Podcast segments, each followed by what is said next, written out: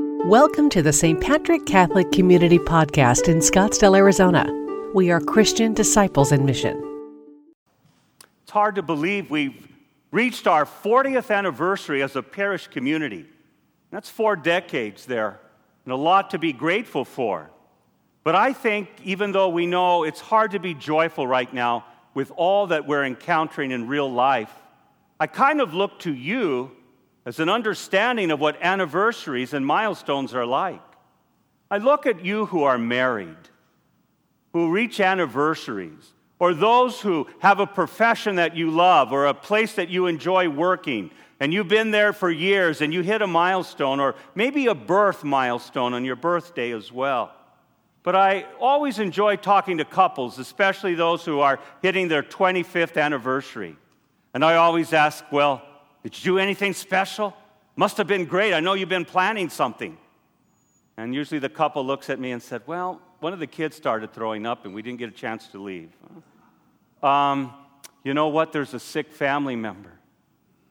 Her parents are really in bad health and we're kind of waiting and seeing what's going to happen. Our relationship really isn't going good right now. We're just stressed out and there's just so much happening. But yet, they can still be grateful even on that day or that time period, there's an anniversary.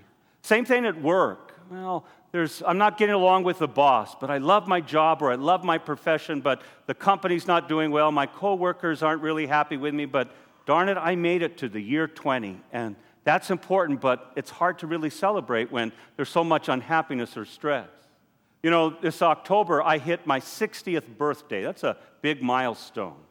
And uh, it happened that Sunnyslope Vikings traveled to, on a game that night to Peoria to play Sunrise Mountain. It was my birthday, and I thought, man, that's the only place I want to be with my team. And uh, the t- all the players said, Padre, Coach Padre, we're going to win this for you. We're going to win this for you. Thanks, guys. Thank you. Well, in that game, we got our butts kicked. We lost bad. so I told the team after the game, do me a favor, don't do anything for me in the future. Huh? So even though it was sad in the sense that we lost.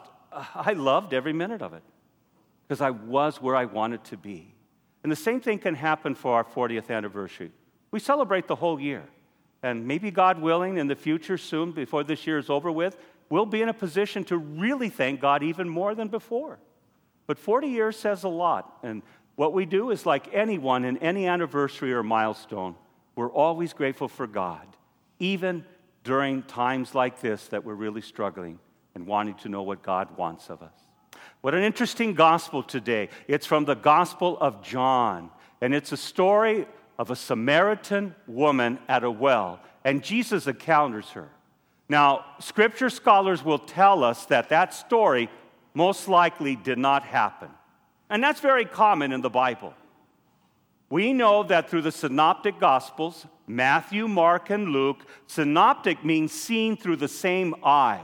That's why those three earlier gospels are very much similar. And none of them have any record of the community going into Samaria. In fact, in the Gospel of Matthew, Jesus says, Don't go in that area. That's not our mission. Because the Samaritans and Jews literally hated one another. We know in John's community, John was probably written around 90 AD many decades after Jesus' resurrection. And we know that community had Samaritans in it. And we also know that many women had important positions in John's community. And so that story is placed there probably to tell a powerful story about who Jesus is for that particular community, especially John and, and for us today. Jesus breaks many barriers in order to talk to this person. First of all, he enters into Samaria. It's a place that no Jew would go there. Be very dangerous, but that's a place that they don't talk to one another and they don't get along. The second thing, a Jewish male would never talk to a woman, especially in public like that, at the well, at the noontime. That doesn't happen. And yet, Jesus also breaks that barrier and starts a conversation with her. In the desert, it's important that you capture water throughout so that you have water even during the dry season. And cisterns and pools are there for the water to drink. And what happens is, after a while, the water becomes very yucky. Huh? It's bad, very sterile, and very, very muddy, and not very clean to drink, but yet you still need to drink that. And so when Jesus goes, he asks for her for some water, which is strange. And yet, in the course of conversation, Jesus says, If you knew who was asking you, uh, you would know that I would be able to give you living water.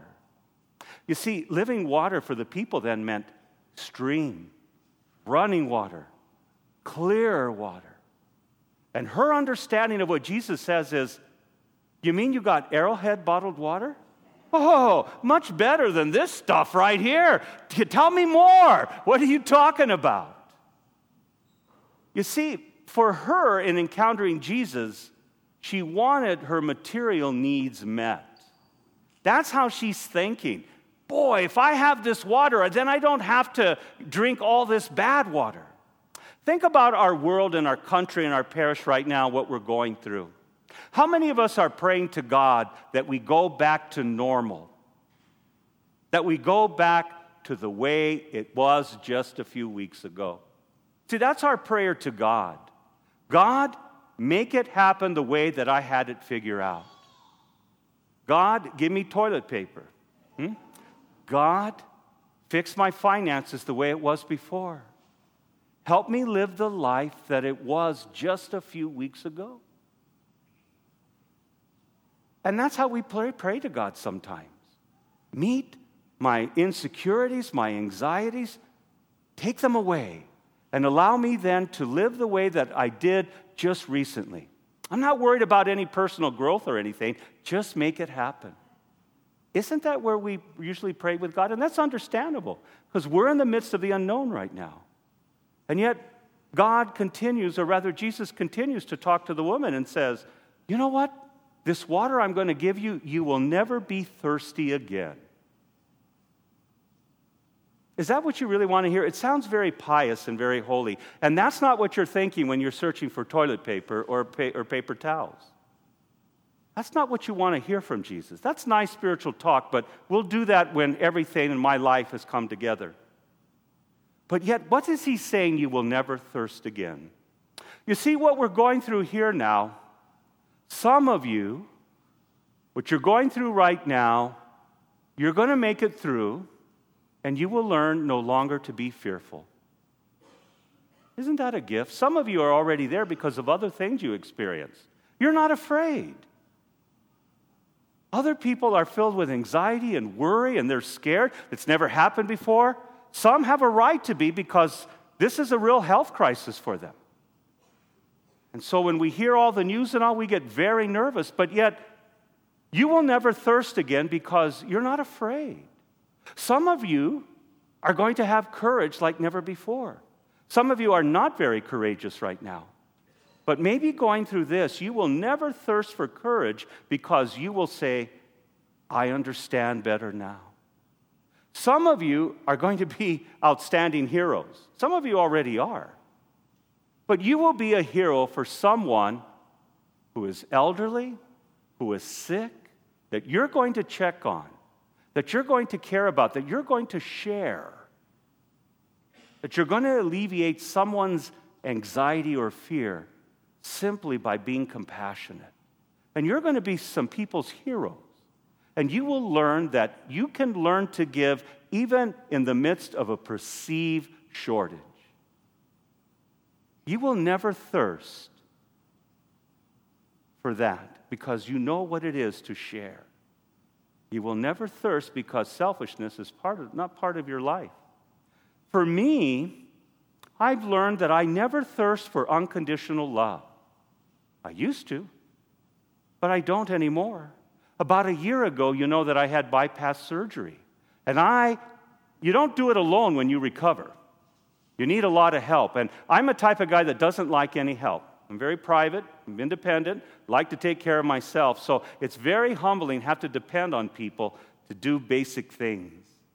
First time I've ever been cut open and first time I've ever had to recover. And you don't recover the next day. It takes a lot of time. But there were certain people in my life that I allowed in to see me most vulnerable. Do you know what these people did? They put aside their daily commitments to care for me, take me to the doctor, make sure I had my medicine, make sure I had plenty to eat,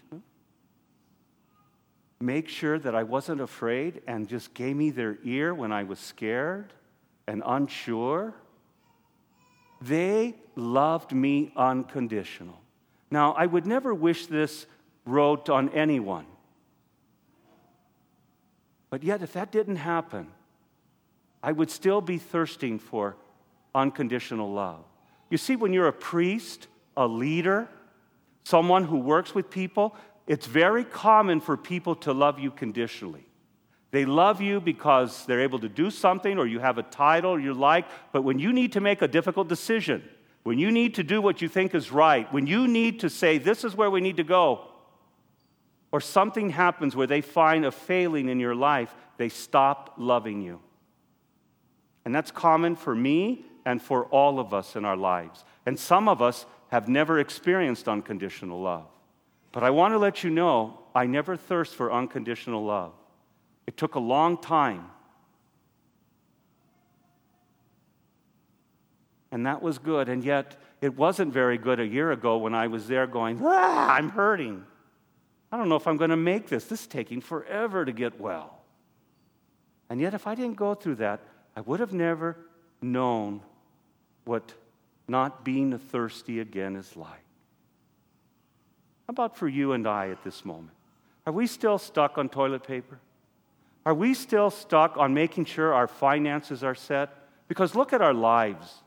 We are really lost because we've been so zeroed in on focus and making sure our kids go to practice, make sure they get scholarships, making sure our businesses are running okay, making sure we have insurance and we have all the necessary things, they become the priority.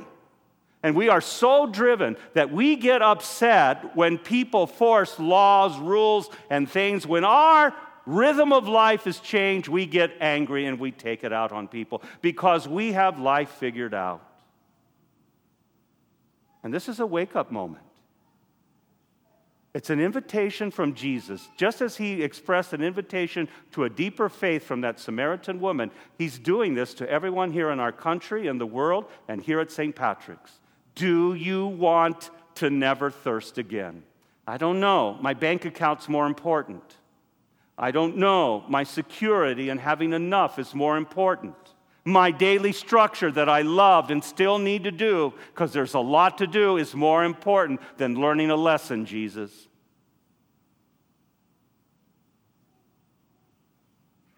And we will continue on and go back to normal, and we will continue to thirst.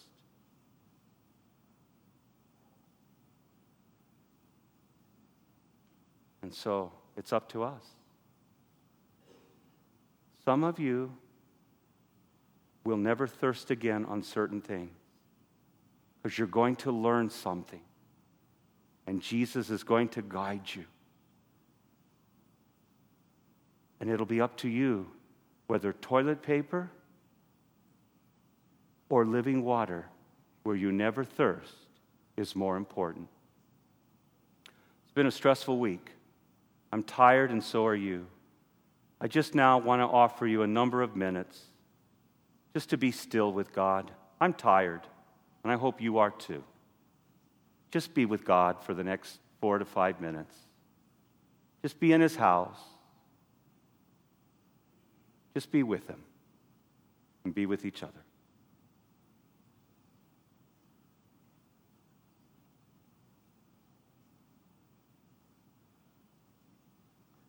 Thank you for listening to the St. Patrick Catholic Community Homily Podcast. We are Christian disciples in mission,